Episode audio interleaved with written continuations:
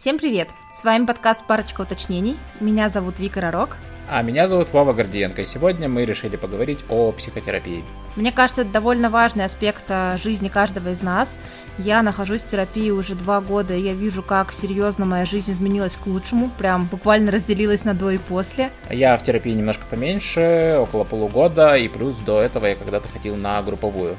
И да, действительно, я могу подтвердить, что это сильно влияет на жизнь. Не просто в лучшую сторону, а прям вообще супер повышает все, мне кажется. Абсолютно так. И мне кажется, тут важно сделать такой дисклеймер, что мы сегодня не сможем советовать каких-то конкретных психологов, потому что очень важно найти именно своего специалиста, с которым вы будете совпадать, который подойдет вам и с которым вам будет комфортно делиться важными сокровенными запросами. А найти такого специалиста вам, например, может помочь сервис Alder. Это сервис по подбору психолога. Там работают психологи разных направлений, поэтому вы сможете найти именно того специалиста, который подойдет вам. И для этого вам не нужно иметь каких-то глубоких знаний по разным направлениям в терапии. Вам нужно всего лишь заполнить анкету, а уже алгоритм, который основан на научных исследованиях, сможет подобрать вам подходящего специалиста, а вы уже изучите анкеты, узнаете все про их образование и даже сможете послушать их голоса, чтобы выбрать того самого специалиста, которому вы доверитесь. Все психологи проходят очень строгий отбор. Буквально 13% психологов на самом-то деле проходят отбор. И все это точно классные специалисты, потому что при отборе смотрят на их образование. Это все люди с профильным настоящим образованием. На часы личной терапии, это тоже очень важно. И там, конечно же, проводятся различные тесты на профессиональную компетентность. И, кроме того, проводятся интервью. То есть это прям полноценный прием на работу по факту. Это говорит о том, что какого бы специалиста вам не определил профиль, э, ваша анкета, это будет классный специалист. Проходить терапию можно онлайн и офлайн. Стоимость сессии Вальтер начинается от 1490 рублей, а по промокоду Вика Вова латиницей первая сессия будет для вас на 20% дешевле. И, конечно же, всю информацию об этом мы оставим э, в описании к этому подкасту э, со специальной ссылочкой специально для вас. Все так. Занимайтесь терапией. Вы из будущего точно скажете себе спасибо за это решение, потому что мы уже сказали. Это правда. Давай начнем с наших историй. Кто как попал в психотерапию. Я предлагаю начать тебе, потому что ты на самом деле был первый. Я не сам первый раз пришел к психотерапии, а меня от работодателя отправили на, скажем так, психологический тренинг, я бы это так назвал. Uh-huh. И основной частью там была на самом-то деле э, групповая психотерапия. Собирались люди, как вы это представляете себе в фильмах, вот так оно и было. То есть собирались люди в кружок, рассказывали о себе, о своих проблемах, о том, что их тревожит и с чем они, собственно, пришли, и с чем они хотят поработать. И затем, э, ну, собственно, шла какая-то вот э, терапия с, собственно, ведущим психологом. И э, это было в основном такая вот практика, скажем так, разговорная, ну, то есть гештальт можно, да, назвать ее. Ну, я честно скажу, я не теоретик здесь. Тут проблема в том, что там была очень смешанная система, вот в чем суть. Там было очень много телесной терапии и вот... Э, По-моему, вот еще вот... арт-терапия у вас была. И арт-терапия, да, мы рисовали много. Вот, ну, то есть э, несколько методик э, сведены вместе, потому что там был, была суть в том, что ты за очень короткое время, типа, проходишь очень много всего. Не уверен, что это круто и эффективно. Все-таки, скорее всего, любая психотерапия, скорее всего, потому что у всех людей все-таки разные ситуации, это работа в долгую, на мой взгляд. И вот этой волшебной пилюли, типа сейчас я схожу, за месяц прокачаю свой мозг, и он не будет мне вот эти загоны свои подсовывать, это, скорее всего, не сработает.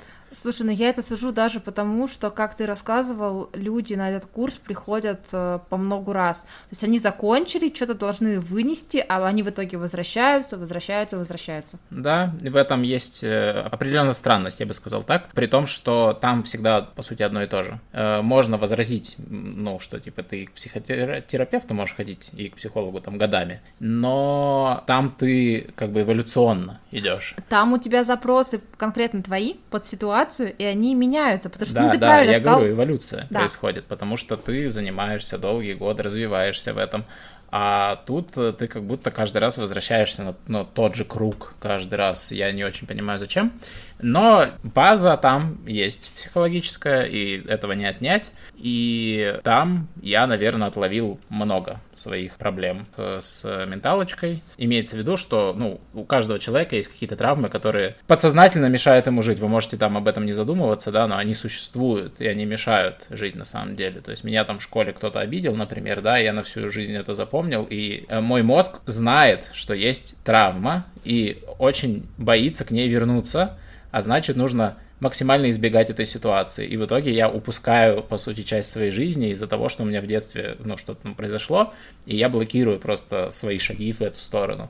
Э, и чаще всего это, ну, шаги, которые надо делать, типа, например, отстаивать свои границы. В детстве очень многим людям, я думаю, сломали эти границы или не научили выстраивать, и вот начались, скажем так, проблемы во взрослой жизни с этим. Поэтому я отловил там много всего в себе, естественно, не вылечил, не верю, что за там, сколько, три месяца я занимался? По-моему, три. Да, три месяца, я не думаю, что можно сильно прям что-то там э, в себе исправить и вылечить. Э, собственно, поэтому спустя какое-то время, уже после релокации, я понял, что все вот эти демоны, скажем так, мои глубинные, из-за того, что очень стрессовая ситуация, жестко, да, там у меня новая работа, Uh, у меня новая страна, в которой я живу, новый быт. Вот это все наложилось, и я понял, что все мои страхи, все мои тревоги, проблемы, они все полезли наружу, как вот, ну, реально, как черти из ада, просто в невероятных количествах, и я понял, да, что мне нужно идти уже на индивидуальную психотерапию, и я, собственно, на нее и пошел, и очень этому, на самом-то деле, рад. И вот до сих пор в ней, и я чувствую, да, что это одно из самых правильных решений, наверное, в жизни. Круто, круто. Давай я... с тобой.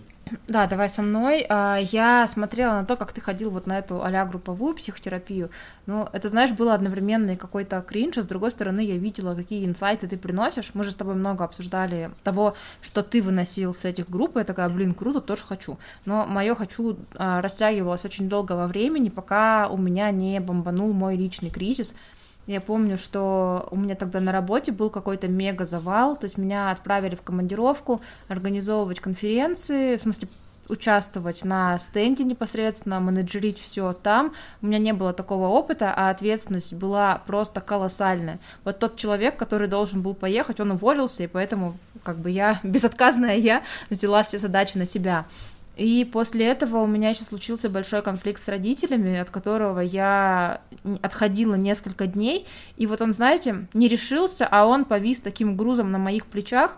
И вот совокупность этих факторов привела меня к тому, что я не вывожу сама, и мне нужна чья-то помощь. И вот тогда я обратилась к психологу. И получается, где-то в сентябре у нас будет два года, как я к нему хожу регулярно, там раз в неделю, раз в две недели. Давай вообще, может быть, обсудим, а, что мы сейчас будем сыпать какими-то терминами, терминами, но мы не специалисты. То есть, например, я могу говорить, я в терапии, но при этом я не хожу к психотерапевту, угу. я хожу к психологу. Это разные все-таки люди, да, там психолог не выписывает, например, э, лекарств. Да. Да, вот психотерапевт уже может этим заниматься. И это, по сути, разные специалисты, это надо понимать. То есть, когда мы говорим, что мы в терапии, это имеется в виду, что мы просто вот ну, в ли- регулярно... В личном, в личном общении с психологом. Да, регулярно созваниваемся со своим психологом.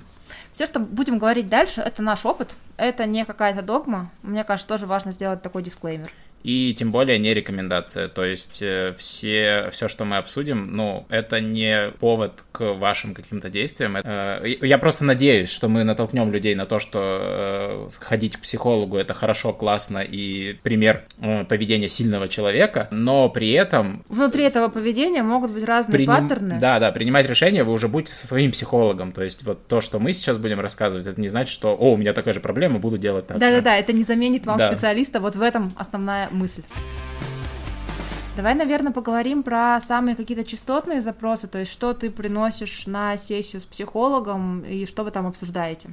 Я приношу самые разные вещи, э, которые в конце концов на самом-то деле сводятся к некоторым, скажем так, большим темам, которые, с которыми я работаю на постоянной основе. И таким запросом может быть что угодно на самом деле. Там было очень тяжело на работе, да, там тяжелая неделя, например. А, мне не понравилось, как мне что-то кто-то сказал, там, друг, коллега, таксист, э, вообще прохожий на улице, и во мне это что-то вызвало. То есть, на самом деле, главным триггером является не какие-то события, а эмоции, которые у меня э, приходят из-за этого события.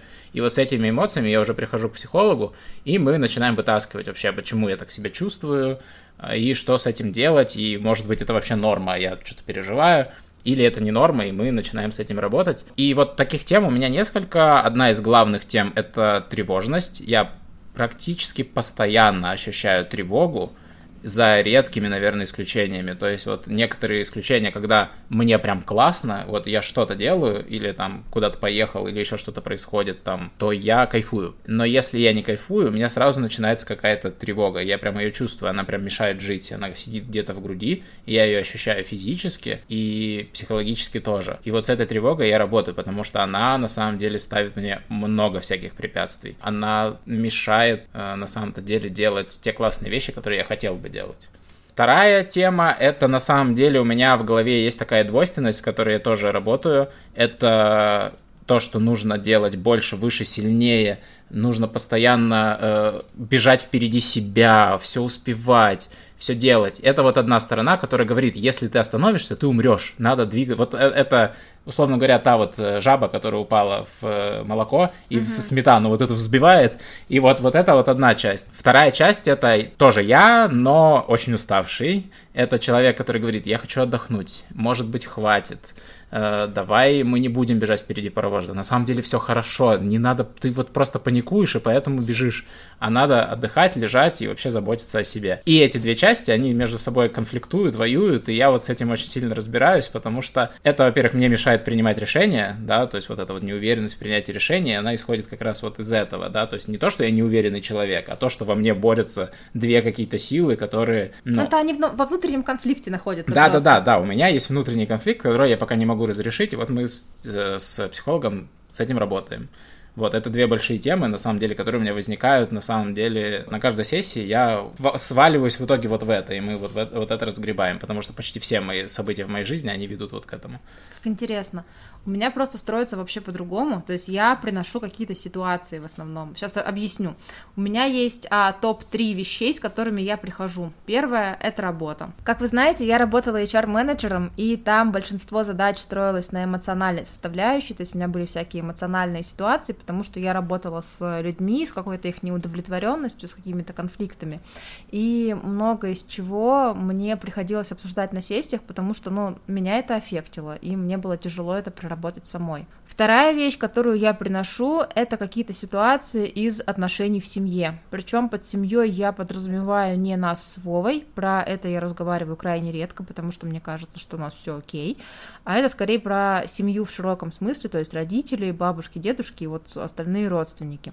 Меня достаточно часто что-то триггерит, и это я тоже приношу на сессии с психологом, чтобы не бомбиться впустую, а какой-то профит из этого вынести, попробовать новые отношения, ну, смысле, себя в, в, повести по-новому, какие-то новые паттерны поведения и вообще понять, почему меня это выкашивает. А, а такое бывает, честно, достаточно часто. И третье, что я приношу, я называю это дайджест новостей. Ну, то есть бывает, что какой-то перерыв в сессиях или просто очень насыщенная неделя, и что мне нужно рассказать все, что было, просто потому что в обычной жизни я не успеваю это отрефлексировать. То есть жизнь получается настолько насыщенной, и что я вот, знаете, бегу-бегу, бегу-бегу, а оглянуться назад и посмотреть, что я успела сделать и докуда я добежала, я не успеваю, и поэтому мне вот это тоже необходимо. Знаете, как такой способ заземления себя и приведения мыслей в порядок. И вот тоже немножечко успокоиться, избавиться от тревожности.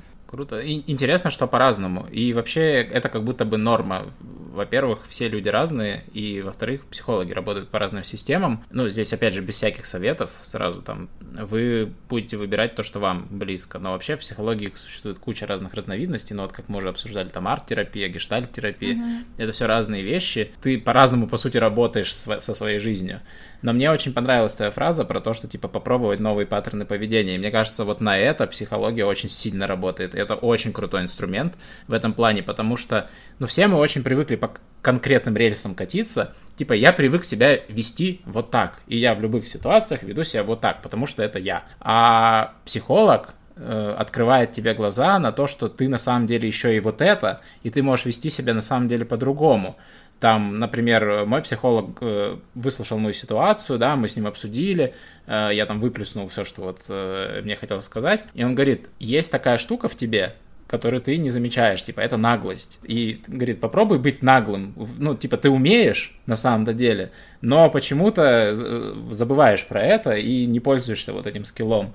А, а наглость очень полезная штука, чтобы ну, добиваться своего, по сути, потому что а, нам всем нужна толика наглости для того, чтобы там, например, победить какой-то бытовой абьюз любой, на самом деле, там что-то не понравилось на работе, да, кто-то тебе что-то не то сказал, и ты можешь сразу поставить человека на место. Или, например, кто-то полез без очереди, да, и ты такой, ну, я что, ну, пусть лезет, ему надо, вот, а тут ты такой, нет, я буду отстаивать себя. А у меня вопрос, а точно ли это наглость или это агрессия? Потому что, давай сейчас объясню, у меня вообще в процессе работы с психологом, ну, сейчас получается легализовать злость и агрессию, то есть раньше это были какие-то табуированные вещи, но и вот то, что ты рассказываешь, я бы это назвала словом агрессия, то есть как отстаивание своих да. интересов. Именно так мы это конкретно так и обсуждали, что типа есть агрессия в нас всех, и это на самом-то деле норма, потому что агрессия это защита. Угу. Типа агрессия включается, когда ты защищаешься от кого-то. Просто бывает деструктивная агрессия, потому что ты включаешь защиту, когда не надо этого делать, например, исходя из своих комплексов или как раз вот этих загонов, которые важно психологу проработать. Но есть полезная агрессия, когда ты, ну, реально себя защищаешь, реально защищаешь свои границы, которые только ты знаешь. А знаешь, я слышала такое мнение интересное, что агрессия это не только про защиту, это вообще про любую энергию. У тебя есть какое-то намерение, и ты его выталкиваешь в мир, скорее всего, ты чьи-то границы, чьи-то интересы заденешь, и для кого-то это будет как акт агрессии. Да, но мы не можем гарантировать, что наши действия, любые вообще, не приведут к тому, что другой человек будет этим возмущен. И важно помнить об этом и все равно делать то, что ты по-настоящему хочешь, потому что это популярное сваливание в «а что люди подумают?», а если кому-то будет неудобно из-за меня, вот это все, это же вот как раз про это, как раз про uh-huh. то, что ты не можешь себя защитить в мире или поставить себя в этом мире, что мир тебя побеждает каждый раз, когда ты вот так думаешь. И это тоже прорабатывается с психологом. Вот этот запрос, типа, а что люди подумают, ну, это очень популярный запрос, на мой взгляд, в психологии. У меня не в эту сторону, например, есть запрос, но у меня есть запрос про то, что не забывать ставить себя на первое место во многих ситуациях. Угу. Не думать э, о собеседнике, например, в первую очередь, а думать, что мне-то надо вообще. Вот с этим я, например, работаю. Мне кажется, это правда очень важный навык. И я, кстати, хочу поделиться своим опытом. Раньше я в блоге такая была белая и пушистая, у меня даже в шапке профиля было написано «Добрый экоблогер Вика». И создался такой образ, что я действительно такой цветочек, одуванчик, безобидный, а потом блог стал расти, и ко мне стали прибегать хейтеры. И я думала, ой, а как ответить так, чтобы их не обидеть, типа это же люди. А типа то, что они меня обижают и там поносят просто, это, знаешь, как будто бы вообще не интересовало. То есть сейчас я такая, типа, ах ты такой-то, да иди ты сам то, туда, куда меня послал. Ну, я могу послать человека, и мне с этим окей, потому что, ну, это как раз акт э, выстраивания своих границ, и меня сейчас не выкашивает на несколько дней от каких-то неприятных сообщений, а раньше бывало и такое. Ну, то есть злость и агрессия — это во благо себя. Да, да, и вообще в целом э, в терапии ты часто приходишь к выводам, что некоторые вещи, которые тебе почему-то вбили в голову как какие-то табу, э, это на самом деле какие-то просто границы, которые можно преодолеть спокойно, и ничего страшного не произойдет. Потому что я, например, всегда там в школе, везде был очень тихим таким человеком, э, таким вот задней парты, условно говоря, и всегда завидовал вот этим активным, которые везде, всюду, везде суют свой нос, такие вот, ну, наглые как раз, mm-hmm. я бы это так сказал. Вот, и я все время им завидовал, но понимал, что я сам так вести себя не могу, потому что всю жизнь меня воспитывали, что надо быть скромнее, надо быть э, вот потише, не надо вот ничего такого агрессивного, вообще надо быть хорошим мальчиком. Да-да-да. Но, блин, я же не собака. Типа, почему я не могу, э, ну, быть, условно говоря, собой и отстаивать свои интересы, да, вот я хочу в данный момент вот что-то там, mm-hmm. да, но вот в школе я очень сильно в себе это подавлял, к сожалению, и вот сейчас тоже с этим работаю, да. У меня похожая тоже ситуация есть, когда я была маленькая, у меня была подружка, и вот она была как раз певица, артистка, вот такая яркая, громкая, ну и я такой, не скажу, что мы прям мышонок, такая лисичка, знаете, маленькая, и вот мне всегда говорили, ой, смотри, как она там выпендривается, некрасиво, не надо, не делай так же, come on, я так ей завидовала внутри себя, мне тоже так хотелось, чтобы на меня обращали внимание. Ну, сейчас я понимаю, что вот эту вот свою потребность проявляться, выпендриваться, хвастаться я закрываю в блоге, и прикол в том, что я же этим еще приношу пользу другим людям, то есть они смотрят на меня, что так тоже можно, они тоже пробуют что-то новое и говорят, типа, блин, круто, благодаря там твоему блогу мы узнали что-то новое, поэтому это всегда про вин-вин. Давай перейдем к следующему. У тебя был опыт групповой терапии, и у меня был опыт групповой терапии, и плюс мы вот сейчас оба на индивидуальной. Давай поговорим про разницу между этими штуками и вообще зачем ходить туда-то или туда-то. Ага, у меня, знаешь, так еще интересно совпало, что вот у меня индивидуально идет два года, а групповая была параллельно один кусочек. Ну, я типа ходила с осени до весны. Но в индивидуальную я пришла сама по собственному желанию, то есть у меня запрос шел какой-то конкретно поговорить со специалистом один на один в кабинете, я тогда еще офлайн ходила. И я просто не знала, что есть групповая терапия, как это происходит, ну, не задумывалась. Да и, наверное, я бы вот так вот с нуля я бы не пошла на групповую терапию.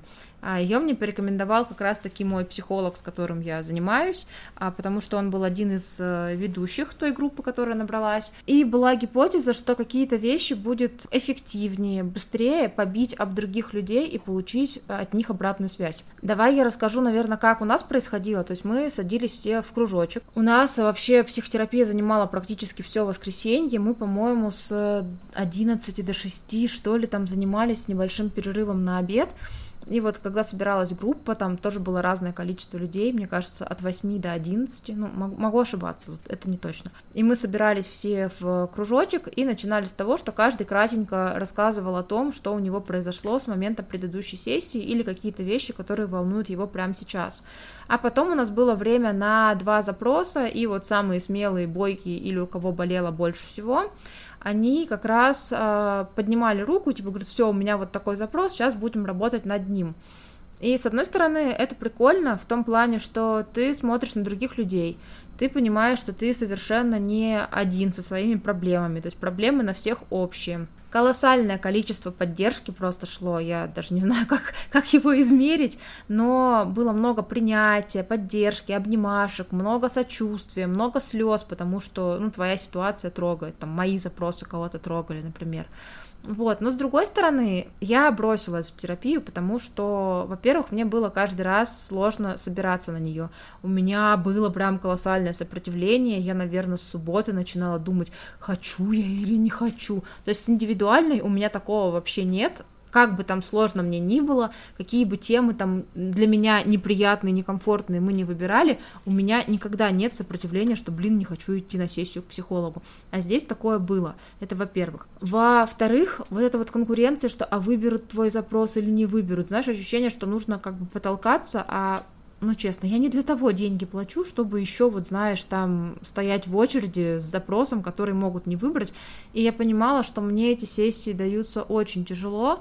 Ну, я после них чаще всего выходила в каком-то раздавленном состоянии, с апатией, не знаю, с какой-то потерянностью. И мне казалось, что вообще вот один шаг, и я буду в депрессии. Но справедливости ради, когда вот февральские события начинались, и у нас была группа, посвященная этим переживаниям, ну, по понятным причинам так получилось, тогда она меня немножечко вытянула. Вот, поэтому тут есть как бы и плюсы, и минусы, но я сейчас не хожу на групповую и пока что не могу представить ситуацию, в которой я бы хотела туда вернуться. Как у тебя? Я тут полностью согласен с тем, что когда ты в групповой терапии, ты очень много отбиваешь своих штук, всяких своих загонов и всего прочего об других людей, потому что выясняется, что ты действительно не один ты не уникален в этой проблеме, и на самом деле другие люди, а тут э, групповая терапия важна, что ты ощущаешь это в какой-то момент как типа группу студентов или как э, ну, класс. Какой-то коллектив, да? Как какой-то коллектив, да, и который, ну, по сути, твой мир в этом плане, да, вот как в школе было, вот если класс тебя обижает, да, или ты самый крутой в классе, ты э, либо чувствуешь себя изгоем в этом мире вообще, потому что класс это весь твой мир, а, либо ты чувствуешь себя, ну, богом, да, в этом мире. Вот, и тут также и ты вдруг понимаешь, что на самом деле во всем мире у всех людей точно такие же проблемы, вопросы, неуверенности, как у тебя, что люди вокруг, они не роботы, которые фигачат, а ты один такой слабенький из э, плоти и костей, кусочек, кусочек мяса. Нет, оказывается, все из плоти и крови, и у всех есть слабости, и все на самом-то деле приходят домой такие, боже мой, как я устал в этой жизни, вот, и все, все мы вот с этим, да, боремся на самом-то деле вместе. Это очень сильно помогает, и это действительно вызывает чувство принятия, сопереживания, и вообще на самом деле учит тому, чтобы, ну, не делать поспешных выводов вообще ни про кого. Uh, у меня, вот когда я занимался в групповой терапии, прям я отлавливал это в голове, были вот эти, типа я смотрю на человека и такой, ну она, блин, вот, ну она мне точно не понравится, она фу, uh-huh. вот, ну знаешь, вот это внешнее поведение, как будто вот, ну вот типичная богатая мадама из э, Инстаграма, да, вот это вот, вот это вот я с сумкой Баленсиага, вот это вот все, вот, а потом начинаешь общаться, потому что вы находитесь в одном помещении с психологом, и вот вам нужно как-то там раскрываться и взаимодействовать, и оказывается, что большинство людей на самом-то деле хорошие, потрясающие люди, и вот эта вот калька Э, внешне с вот этими вот э, высокомерными замашками куда-то пропадает, и ты такой, да, классный человек на самом-то деле. Просто почему-то закрывается вот таким способом. Угу. Слушай, я тоже это могу сказать, что э, когда я только пришла в группу, я смотрю на этих людей, у меня составляется какое-то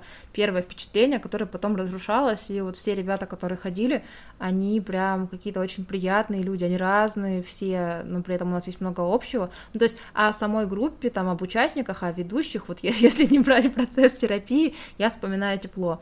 Но вот сам, сам процесс, он для меня был какой-то очень болезненный, я даже вот, не знаю даже как сказать, но, в общем, правда было невероятно тяжело.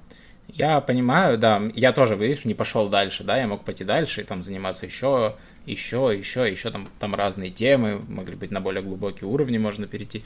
Но я вышел, во-первых, потому что я понял, что это не совсем мне подходит. Все-таки база, да, там ты вот тебя подкупает то, что там вот эта научная база, все дела, с тобой работают настоящие психологи. Но потом ты понимаешь, что сверху очень много какой-то шелухи, с которой тебе тоже говорят, что обязательно надо работать, и ты такой, это не научно, я не понимаю, как это должно работать. Ну, это не карты Таро, конечно, но вот близко как будто бы, знаешь, типа, что если ты там машешь руками, условно говоря, значит, вот то произойдет в будущем. Нет, ну, Блин. ну, типа, я не могу, ну, ну, типа, вселенная так не работает, нельзя послать туда запрос, да, и как у этой Блиновской, блин, и получить ответ, и, ну, нет, так не работает, все идет из тебя, на самом-то деле. Ну, вот, знаешь, звучит как какая-то эзотерика, да, и мне да. кажется, что это сразу тогда становится похоже на секту, и понятно, почему люди возвращаются там на эту первую ступень и ходят туда годами, отдавая кучу денег вот этим вот э, дамам, которые на ней зарабатывают. Да, это правда. Это, ну, ну, понятное дело, что это бизнес для заработка денег. Вот.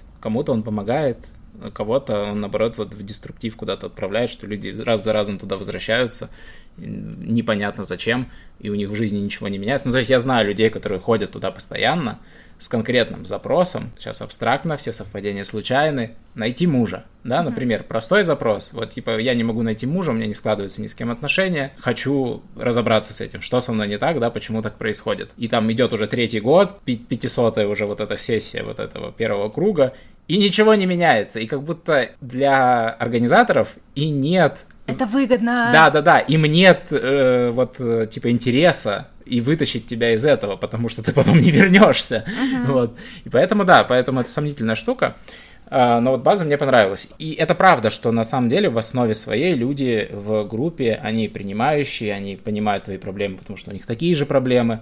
И на самом-то деле ты понимаешь, что не стоит судить по обложке вообще никогда. Но негативный опыт э, от общения с людьми на самом деле у меня тоже присутствовал. Например, конкретная ситуация, тоже как бы не без имен, все совпадения случайные и так далее.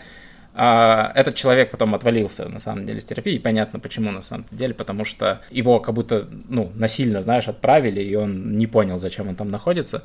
Человек такой говорит, вот я всю свою жизнь нормально относился к геям, а вот теперь плохо отношусь. И как все такие, странно. типа, почему? Вот, и он такой, ну они же правда свою пропаганду распространяют. Вот, и ему начали объяснять, почему это не так, и вообще почему не так все работает на самом-то деле. Что он как будто вот поверил в какую-то, в какую-то мифологию вокруг э, ЛГБТ-сообщества, знаешь, а не в реальность, которая существует на самом деле.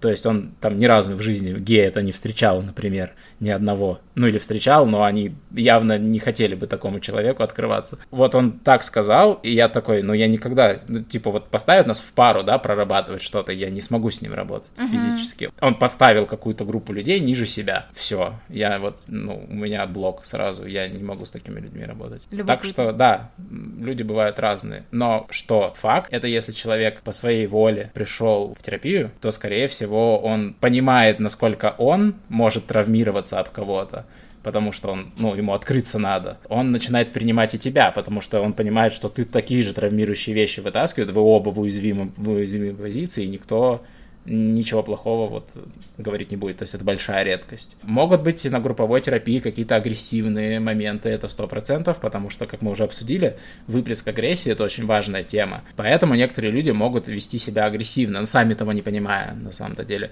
Но у опытного психолога, да, это очень быстро гасится и на самом деле переходит в продуктивное русло. О, а почему гасится?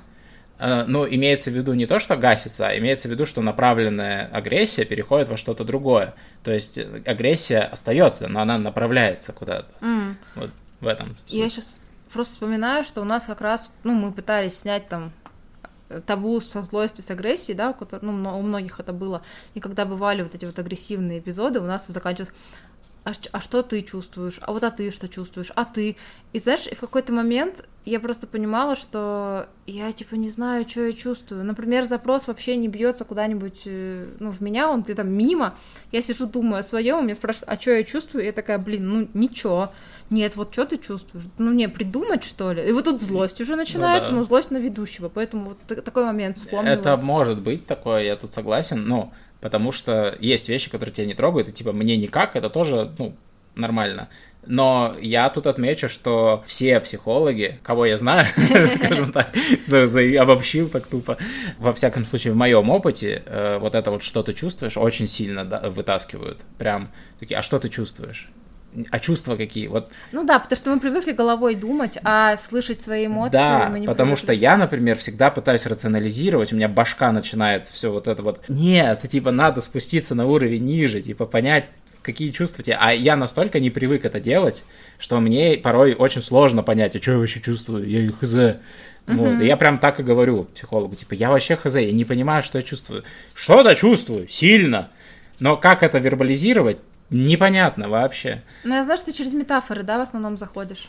Я захожу через метафоры очень часто, да, я говорю, что я там как типа бутылка на воде, вот это вот все, ну типа мне проще придумать какой-то какой-то образ и на его основе, ну то есть я не могу сказать там мне больно, мне страшно, ну то есть я часто говорю, что мне страшно то-то, то-то на терапии, но как будто этого недостаточно, и поэтому я всегда добавляю метафору. Плюс это помогает точнее сформулировать, потому что я могу путать эмоции легко. Ну, то есть я говорю, мне страшно, а на самом-то деле мне не страшно, а там другое какое-то чувство зарыто. Mm-hmm. Там, я не знаю, беспомощности, там, чего угодно. У меня тоже поначалу было, что когда говорят, что ты чувствуешь, типа, блин, ничего. Потом я поняла, что это ничего, оно все таки разное, и вот э, мне кажется, что у меня большой прогресс в распознавании своих чувств, и сейчас благодаря этому я могу отрефлексировать. Ну, типа, я сижу, чувствую, что я злюсь, и я такая, ага, а что произошло, а почему, а, ну, все понятно понятно. И уже, когда ты можешь вот эту вот эмоцию распознать, ты уже можешь придумать, что с ней делать. А пока ты ее не распознаешь, ты сидишь такой бу-бу-бу-бу-бу-бу.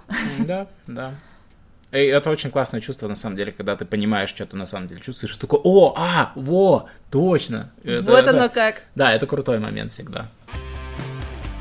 Давай тогда перейдем к следующей теме. Э, и тут по большей части ты, наверное, будешь рассказывать, потому что у тебя было и такое, и такое. В чем разница и как ты вообще ощущаешь, если она э, в офлайн и онлайн терапии. Вот когда ты приходишь в кабинет, и вы в кабинете лично разговариваете, или вот когда ты сидишь, ну там, грубо говоря, по зуму общаешься. Угу.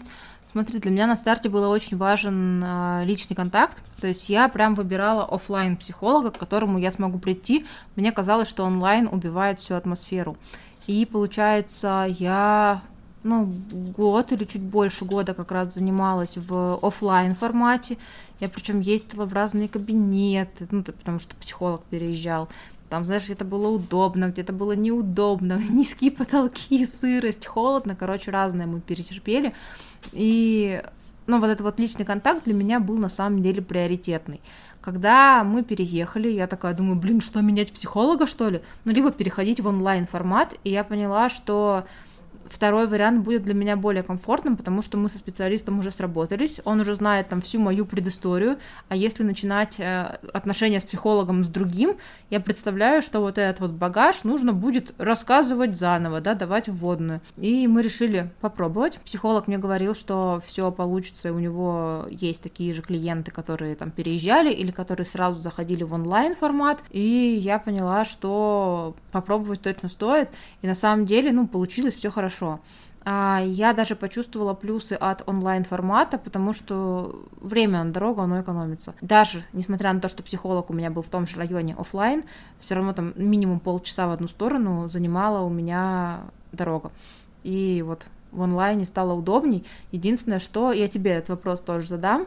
Сейчас получается так, что мы оба с тобой работаем из дома, и у нас э, сессия с психологом происходит тогда, когда там партнер здесь же, да, считай, в этой же квартире, и я просто знаю, что когда у меня стоят сессии с психологом, это раннее утро, и ты спишь. И поэтому у меня нет какого-то ощущения, что меня могут подслушать, или я должна как-то что-то фильтровать. Ну, потому что если бы такая возможность появилась, мне было бы некомфортно разговаривать при ком-то. Вот ты разговариваешь по вечерам, я не сплю. Вот как тебе с этим, что ты сидишь в другой комнате, а я в соседней, и какие-то кусочки разговоров могут долететь? Мне нормально. Ну, в том плане, смотри, ты заметила про то, что иногда были не очень комфортные кабинеты, да, что это там полуподвал, условно, uh-huh. что там сыро, что, ну, в общем, ты ощущаешь какой-то дискомфорт. Плюс э, онлайна в том, что я нахожусь в комфортной обстановке. Условно, я сижу в своей кроватке в спальне, типа, максимально комфортное место. Поэтому в этом плане это как-то располагает к тому, чтобы начать что-то рассказывать, э, как-то открыться, рассказать про свои эмоции. А что касается того, что ты дома, я про это начинаю забывать в какой-то момент. Типа, может быть, вначале я такой помню, что вот Вика там где-то рядом. Э, и плюс я не знаю, что я такое должен сказать чтобы там тебя стригерить на что-то, я не знаю. Ну, то есть, мне в этот момент не хочется думать, а как это на тебя повлияет, потому что я все-таки своей терапией занимаюсь. И, ну, в том числе я могу и тебя обсуждать с терапевтом, вот. Я просто думаю, что ты сама, наверное, думаешь, что зачем мне это слушать, и как-то не очень обращаешь внимание. Да, я вообще на самом деле сижу в наушниках, чтобы исключить возможность тебя подслушивать. То есть я либо монтирую выпуск нашего подкаста, либо смотрю какой-нибудь сериал или видосики на Ютубе. Да, потому что меня, например, очень сильно триггерит тот момент, что ты жаворонок, и я сова, и вот у нас есть вот этот э, лак в нашем совместном да, расписании, под которое каждому из нас надо как-то приспосабливаться. Меня это парит, я это обсуждаю с психологом, но я не думаю, что это вызовет какую-то проблему, если там услышишь, что меня это раздражает. Ты это и так знаешь. Вот. Так, прикол-то еще в том, что мы же после каждой сессии все равно обсуждаем с тобой, типа, а что было, а что, какие инсайты, на чем вы закончили. То есть мы и так этим делимся. И даже если там меня в тебе что-то бесит или тебя во мне, мы же это приносим на разговор. Да, да. Ну, то есть я не представляю какой-то ситуации, где я такой, ну, это точно Вика не должна слышать. Тогда это какой-то вопрос уже с тем, чтобы пойти на совместную какую-то терапию семейную, потому что мне есть что скрывать, значит, надо об этом задуматься. Ну, вот я бы так просто подумал, если бы я вдруг такой, ну, вот об этом я не хочу, чтобы Вика знала. Ну, блин, о чем? Мы 24 про... часа в сутки вместе, ты все знаешь. Да мы 12 лет вместе, ну, да. как бы. Мне тоже кажется, что секреты были бы какими-то странными, но причем вот ты первый человек, с которым я обсуждаю какие-то триггерящие меня вещи. То есть если случается какое-то событие, такая, Вов, блин, прикинь, а дальше уже это как-то обретает форму запроса и несется в кабинет психолога. Ну да, ты, у тебя есть какая-то эмоция, тебе надо кому-то поделиться, потому что ты один сложно переживать, радостные эмоции, нерадостные, неважно. Но происходит какая-то штука, и я говорю, блин, Вик, смотри, что произошло, и мы начинаем это разгонять, обсуждать как-то, да, потом идешь и с психологом э, общаешься. Я здесь как раз хотел сказать о том, что важно не столько то, что кто-то что-то услышит, кто-то что-то нет, а важно, что ты в момент терапии просто чувствуешь комфорт. Важно вот ощущение приватности, не то, что это настоящая реальная приватность, что ты сидишь в какой-то барокамере, да, тебя никто точно не слышит, а имеется в виду, что у тебя ощущение приватности, чтобы ты себя комфортно ощущал. Вот. И для меня это, например, мои наушники, которые ты не любишь, а, они очень хорошо глушат звуки, и мне кажется, что я вот, ну, по сути, вот один на один с психологом, и мир вокруг, он как-то на втором плане. Вот, и это очень помогает, например. Ну, я, знаешь, что могу сказать, что вот это вот ощущение безопасности, оно действительно важно. А еще я знаю людей, которые выходят на сессию с психологом где-нибудь из кафешек, и им тоже окей. То это хороший вопрос, да. Ну, я бы, наверное, в кафе не стал бы устраивать сессию с психологом, потому что мне было бы некомфортно, потому что звуков вокруг много. Mm. Ну, тут каждому свое. Я люблю тишину. А плюс э, мне бы, например, как посетителю кафе не очень хотелось бы слышать, где человек там рассказывает, не знаю что, ну, какие-то свои очень личные вещи, какие-то... Ну, потому что когда ты разговариваешь с психологом, ты в том числе свои странные вещи говоришь, да, что, ну, ты точнее то, что тебе кажется странным. Я вот, вот кажется, сильно привязана ко времени, и вот я его чувствую буквально физически своей кожей. Ну да, ну и ну, а человек же о чем угодно говорит. Вдруг ему там, не знаю. Э, Мастурбация на работе. Да, да, да. Или вонючие запахи нравятся на самом деле. И он вот об этом говорит. Типа, я этого знать не хочу. типа, это его личное дело. Вот. Поэтому это странно в кафе, все-таки, мне кажется. Но если комфортно самому человеку, то прикол. То пожалуйста. Да. Давай, наверное, поговорим о том, что изменилось э, в жизни после психотерапии. О, да, тут есть что обсудить. А, главное, наверное, что я получил вот с текущей терапии, это то, что я учусь э, ставить себя на первое место. И я это замечаю даже неосознанно, как я это делаю. Например, э, там ну, идет какое-то обсуждение, и я такой думаю, ну, я могу высказать свою точку зрения, но в целом, наверное, можно не высказывать, можно промолчать. И в этот момент я как-то вытаскиваю себя уже даже не то, что думаю, что вот мы с психологом общались, и надо вот сейчас включиться. Не-не-не, это как-то само происходит, что я такой, так, вообще-то нет. Моя точка зрения тоже значит, вот на работе это очень часто влияет, что ты приходишь, там сидит 8 человек, обсуждает одну картинку, условно говоря, и нам надо по ней принять решение, что мы, как мы дальше там развиваем. И все говорят, ты здесь должен понимать, что твое мнение важно. Ты здесь э, понимаешь, что твое решение тоже важно. На любом созвоне рабочем, на каких-то встречах с друзьями ты понимаешь, что то, что ты говоришь, это на самом деле важно. Ты никогда не думаешь, а интересно это будет людям, а действительно ли это правильно, а вдруг кто-то не оценит. Ты вот об этом не думаешь в этот момент.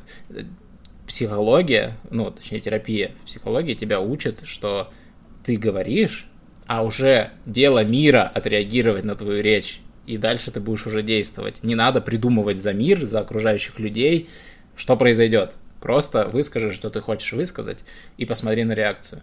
И это очень сильно помогает. Это вот то, что реально, э, например, бустит карьеру, на мой взгляд. Например, э, ты такой, а как лидом мне стать? Вот что мне для этого сделать? У меня есть все навыки хардовые моей профессии я уперся в какой-то потолок, что дальше-то?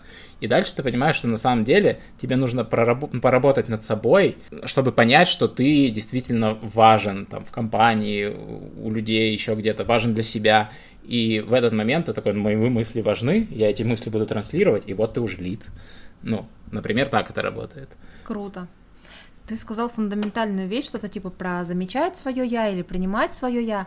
У меня, если глобально одной фразой, я бы тоже ограничилась на этом, но давай я проведу несколько примеров конкретных, чтобы было понятно нашим слушателям. А, например, мне стало проще говорить нет а в каких-то ситуациях, в которых я бы вообще, не знаю, там парилась и потом страдала бы от чувства вины, я сейчас могу четко сказать, что типа а, вот это мне подходит, вот это мне не подходит, как бы, и я говорю нет, потому что, но я могу предложить вот это. И получается, собеседнику не обидно, и я отстояла свои интересы, и это охренеть какое крутое ощущение, ну, то есть говорить нет все еще сложно, но я это практикую, и, блин, это такой кайф, если честно, то есть, потому что я в этот момент люблю себя, я забочусь о себе, как бы, а никто, кроме меня, обо мне так заботиться не будет и не должен. Проговорить нет, просто правда во всех вообще смыслах. А, для меня это на самом деле фраза «я не согласен». Научиться говорить фразу «я не согласен», особенно на работе, это прям крутой навык, потому что очень часто ты бываешь не согласен, например, с вышестоящим человеком, но важно выразить свое несогласие. И важно понимать, и это, мне кажется, только с э, терапией приходит это понимание, что ты можешь э, говорить, и что мир не рухнет, потому что часто мы вот в каких-то детских штуках э, застряли, что там ты говоришь, ну, нельзя, например, перечить родителям, тебя этому воспитывают, воспитывают, и ты такой привык вышестоящему человеку. Перечить нельзя, иначе мир рухнет. Потому что, ну, родители твой мир, по сути, в детстве. Но это продолжается просто, ты не можешь выйти из этого клубка без терапии, ты остаешься в этом и такой, ну, я не могу перечить начальнику, ну, как я скажу ему, что я не согласен? В какой-то момент ты это преодолеваешь и такой говоришь, я не согласен, а тебе говорят круто? А тебе говорят круто, потому что на самом деле от тебя, как от специалиста, и ждут, что ты скажешь. Почему, ну, ты не согласен, потому что ты эксперт, ты профессионал, ты знаешь, почему ты не согласен, так скажи это, вот. Угу. От тебя и ждут этого. Во, классно сказал. Я вспомнила вторую вещь, которую хотела обсудить. Это а, то, что я перестаю быть терпилой. Это не конкретно про отказы какие-то, а вот давай тоже пример. Uh, у меня сейчас новый преподаватель по английскому, и у нас все идет не очень гладко, но не настолько, чтобы я такая, знаешь, закатила глаза и все, давайте мне другого препода. Раньше я бы просто потерпела и такая, ну что, ну вот, как как я откажусь. А сейчас я пошла к куратору, написала обратную связь, попросила ее корректно донести до моего нового преподавателя, и я вижу, что сейчас у нее какое-то новое поведение, то есть она подстраивается под мою обратную связь. Я тоже стараюсь там не молчать и как-то реагировать на то, что мне нравится, или говорить о том, что мне не очень комфортно. Ну, то есть я вот так вот делаю для себя жизнь комфортней. Если нужно будет отказаться от преподавателя, то есть если мы за какой-то нормальный срок не найдем общий язык, то я буду его менять, и для меня это тоже как бы результат терапии, про какую-то вот решимость, про возможность идти в свои страхи, пробовать новое, не бояться облажаться, делать не идеально, то есть профита на самом деле очень много. Тут можно отметить, что мы о каких-то простых вещах как будто рассуждаем. Ну вот, я боюсь высказать свое мнение на работе, там, да, ну что такого? Ну, типа, возьми да выскажи, ну, кто-то может так подумать. Да, психотерапия и общение с психологом точно необходимо, если ты в реально каких-то абьюзивных штуках находишься, да, то есть если на вас кричат, если вас, не дай бог, бьют, то это сто процентов нужно идти к психологу и вообще-то разбираться, как выйти из ситуации, когда почему-то так случилось в жизни, что ты поз- позволяешь на себя кричать. В моей жизни, например, на меня никто никогда не кричит. Я вообще не помню э, случаев, когда на меня орали, если только это не какие-то, ну, левые люди вообще абсолютно, которые меня никак не трогают. Это, кстати, тоже хорошие последствия психологии, что если незнакомый человек как-то агрессивно на меня настроен, или не агрессивно, а просто как-то врывается в мое личное пространство, ну, просто на улице какой-то незнакомец подходит, начинает какую-то дичь стирать. Ну, бывает же такое. Учишься как-то из этого выходить. Но даже если вот такого не происходит, то есть ты не чувствуешь физической агрессии, когда орут на тебя, когда тебе говорят, что ты никто, или вот еще так, э, что-нибудь такое, это не значит, что проблемы нет. Потому что, например, в детстве легко могли абьюзить, могли орать, э, ну, родители, одноклассники. Учителя. Когда врачи. ты ребенок, ты уязвим для всех. Тебя, э, ну, тебе, условно говоря, нафигачить в голову всякого говна может всякий. И ты с этим живешь. Ты как будто, на, вот учитель на тебя орет, и он как будто на тебя, тебе 30 лет, а он как будто до сих пор на тебя орет, и ты из-за этого стопаешься в каких-то местах. И вот это вот важно понимать. То есть можно выстроить свою жизнь, где цветочки, э, лужайки, пони и все такое, но... Но рано или поздно ты столкнешься с реальностью, и тебе нужно быть готовым к тому, чтобы отстоять свои личные границы, почувствовать, что ты есть у себя, ты себя поддерживаешь, и ты та самая опора и стержень, которая не разрушится. И вот это чувство, оно офигенное. Можно не только столкнуться с ситуацией, а можно понять, что ты находишься в какой-то ситуации. Например, можно осознать, что у тебя вроде все хорошо в жизни, но ты на самом деле в тупике каком-то стоишь. Или ты просто не понимаешь, что что-то тебе мешает, а терапия поможет разрешить. Ты просто, может быть, находишься на какой-то черте и такой, ну, выше я не пойду, или там, вот это я не буду пробовать, потому что, ну, а зачем? Я уже вот нахожусь на своей точке. А на самом деле, возможно, тебя сдерживает какая-то твоя внутренняя штука, вот как раз вот это будь скромнее, вот это все. Может быть, ты такой работаешь на работе, я уже хочу давно открыть свой бизнес в этой же сфере, но ты не делаешь этого, потому что вот этот уровень, что надо быть скромнее, вот это для каких-то других людей. Типа бизнесмены это какая-то отдельная раса, и я в ней не состою. Это же неправда. Неправда. Вот. Любой человек может открыть бизнес никто ему не мешает, важно найти там капитал, идею, идею. и все вот это такое. Но еще важно найти психологическую платформу, на которой ты это будешь делать, потому что очень часто, ну и у меня это тоже есть, я говорю, что как будто я стою на неустойчивой платформе, что если шаг влево, шаг вправо я рискну, то я с нее свалюсь и упаду куда-то в грязь, вниз, ну, типа, в то место, откуда я, условно говоря, выбрался, потому что почему-то свое детство я воспринимаю как очень ну вот, бедная, нищая, и очень не хочется туда вернуться. То есть я ощущаю это как что-то плохое. И если я туда скачусь, то мне будет кошмарно. Ну, ты ребенок 90-х, просто как и я. Да. Я же тоже в своих самых страшных страхах рисую себе коробку из-под холодильника, в которой я умру, если вдруг что-то. Да, самый страшный страх это вот это вот то, что ты в детстве воспринимаешь, вот эту бедность вокруг себя. И ты такой, не, я никогда туда не вернусь, и поэтому просто боишься рисковать и предпринимать какие-то шаги. То есть это заложенная в детей 90-х травма которую надо решать тоже с психологом, да. Все правильно. А у меня еще есть третья вещь, которую я хотела сказать, э, что я вынесла из психотерапии. Это возможность э, позволять людям быть такими, какие они есть. Вот с этим на самом деле очень сложно, и это хорошо проявляется на примере родителей. То есть, мне кажется, у любых людей с родителями есть какие-то стычки. Как минимум из-за того, что мы из разных поколений, мы разные, у нас есть накопленный опыт, который тоже разный. И вот э, я понимаю, что у меня есть какой-то образ там идеальных родителей, и я пытаюсь, знаешь, их вот туда засунуть, ну, это как вот ребенку дать фигурки, да, чтобы он там кружок пихал в треугольник, а он все не входит. Ну, то есть это вообще не будет работать. Мои родители дожили там до 50 с лишним лет, они сформированные личности, они справляются со всеми трудностями, они выбрали жизнь такую, какая им нравится, и надо разрешить им быть такими, какие они есть. Я честно скажу, что я с этим не всегда справляюсь, но я стремлюсь в эту сторону, и я замечаю, что у нас стало меньше конфликтов, меньше каких-то шероховатостей про общение, и это очень клево, потому что я понимаю, что от семьи может идти колоссальная поддержка, которую я могу взять, а могу не взять. И вот я кучу лет ее не брала, уходила в какие-то там, не знаю, обиды, в чувство вины, в конфликты. А сейчас я учусь тому, что ее можно взять, принять, почувствовать себя окруженной теплом, заботой и стать чуточку сильнее. Это правда, это, наверное, самое сложное. Тоже с этим надо работать. Это как раз позволить другим быть другими. Вот выбраться из своего кокона солипсизма, да, что мир не создан для тебя на самом-то деле. Такая, ну, немножечко а, обливание холодной водой такое в терапии, когда ты понимаешь, ну да, мир для тебя не создан, и другие люди, они не обязаны тебе вообще ничего в этой жизни, даже если они твои родители, даже если они твои друзья, даже если это твоя жена. Если даже, это твои дети. Даже если, да, да они тебе по факту ничего не должны. Это абсолютно отдельная личность, которая вот такая же, как ты, вот так вот сидишь и тоже вот это все думает, только как-то по-своему, смотрит на мир из своих вот этих окошек в виде глаз.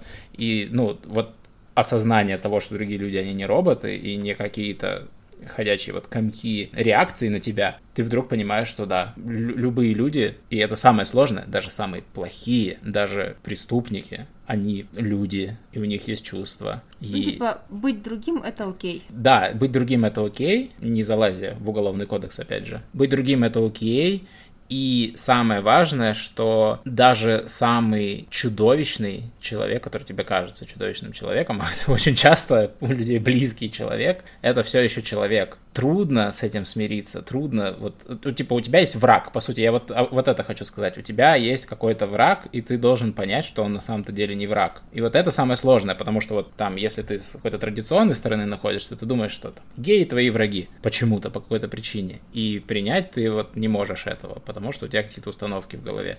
У меня в обратную сторону тоже работает, там, да, я не, типа, если человек очень ватно думает, мне сложно вообще что-то, ну, как-то с ним общаться. Но потом я понимаю, что это такой же человек на такой же планете, у него какие-то свои мозги, и придется с этим мириться. Как бы плохо тебе это ни казалось. Ну вот знаешь, есть один человек, вы все его прекрасно знаете, и он твой тезка, кстати, так совпало. Ну, не приму его никогда. Никто, вот в этом прикол. Ты не обязан вообще никого принимать. Мы вообще не обязаны никого принимать. Если тебе кто-то не нравится, ты дистанцируешься. Я максимально дистанцировалась в другую да, страну. В том-то и дело. Ты дистанцируешься, ты по-разному можешь дистанцироваться, да, ты как-то, каким-то способом, активным, пассивным, да, мы все бежим, сражаемся, принимаем, да, у нас есть вот эти вот штуки. То есть не обязательно все принимать, можно бить и можно бежать это тоже нормальная реакция, абсолютно. Мы уже говорили, что агрессия это тоже нормальная реакция, потому что, ну, бей-беги это из агрессии, из, из кортизола штуки очень сильные. Я это веду к тому, что мы можем быть врагами, мы можем с кем-то сражаться, мы можем от кого-то убегать. Это все не важно. Важно понимать, что это тоже не механизм какой-то внешний, не матрица. Ну, что мы не сможем человек. их изменить все равно. Да, да, да, и что они вот э, желание поспорить в интернете, да, очень часто, но это же, ну, ни к чему не приводит. Вот, и тут как будто то же самое. Ты такой, я сейчас им все как объясню, они все поймут, как в моей голове устроено, и будут делать так же. Нет, они не будут делать так же, у них в голове все по-другому устроено. Вот это вот главное ну... принять. Ты когда принимаешь, ты либо проще относишься к тем людям, которые тебе близки, и делаешь их ближе за счет этого, либо ты просто выкидываешь из своей жизни тех людей, которые вот не, вообще никак не стакаются с тобой. Ну, в целом, да. Можно я опять, например, своего блога переведу? Раньше я как раз думала, что мне нужно всем все рассказать, доказать правду, а сейчас я такая, блин, ну, хейтеров я объективно не переубежу. Типа, смысл мне тратить на них э, свои ресурсы. Я лучше буду работать с той аудиторией, которая интересна, которая готова меняться, готова меня слушать. И мне самой же стало легче. Спасибо за это. Я придумал метафору. Сейчас немножко как с психологом буду общаться, потому что для него я все время метафоры придумываю. Если ты идешь по лесу и встретил медведя, он агрессивный и нападает на тебя не потому, что он тебя не любит. Вот это важно понять. Не потому, что мир такой жестокий, а потому, что он защищает свою территорию, медвежат, все такое. Он типа дикое животное, которое по а, абсолютно своим законам живет. Ему ты вообще не усрался. Просто ты угроза. И он реагирует на угрозу. И ты также реагируешь в ответ. Также и с людьми. Вот что я хотел сказать. Есть люди, которые я воспринимаю как хищные животные, ну, лучше уйти, обойти, не сталкиваться с этим.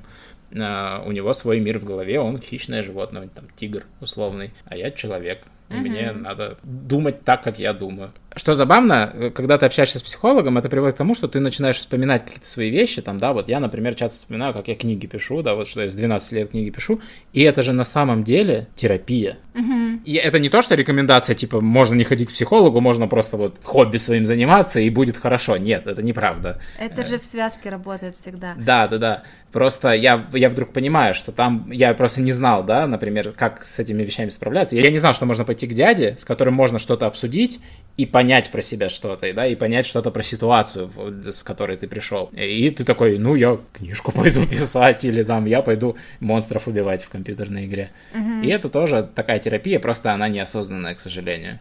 А, слушай, ну у меня тоже так было в подростковом возрасте. Я тоже, конечно же, не знала о психологах, не думала о них.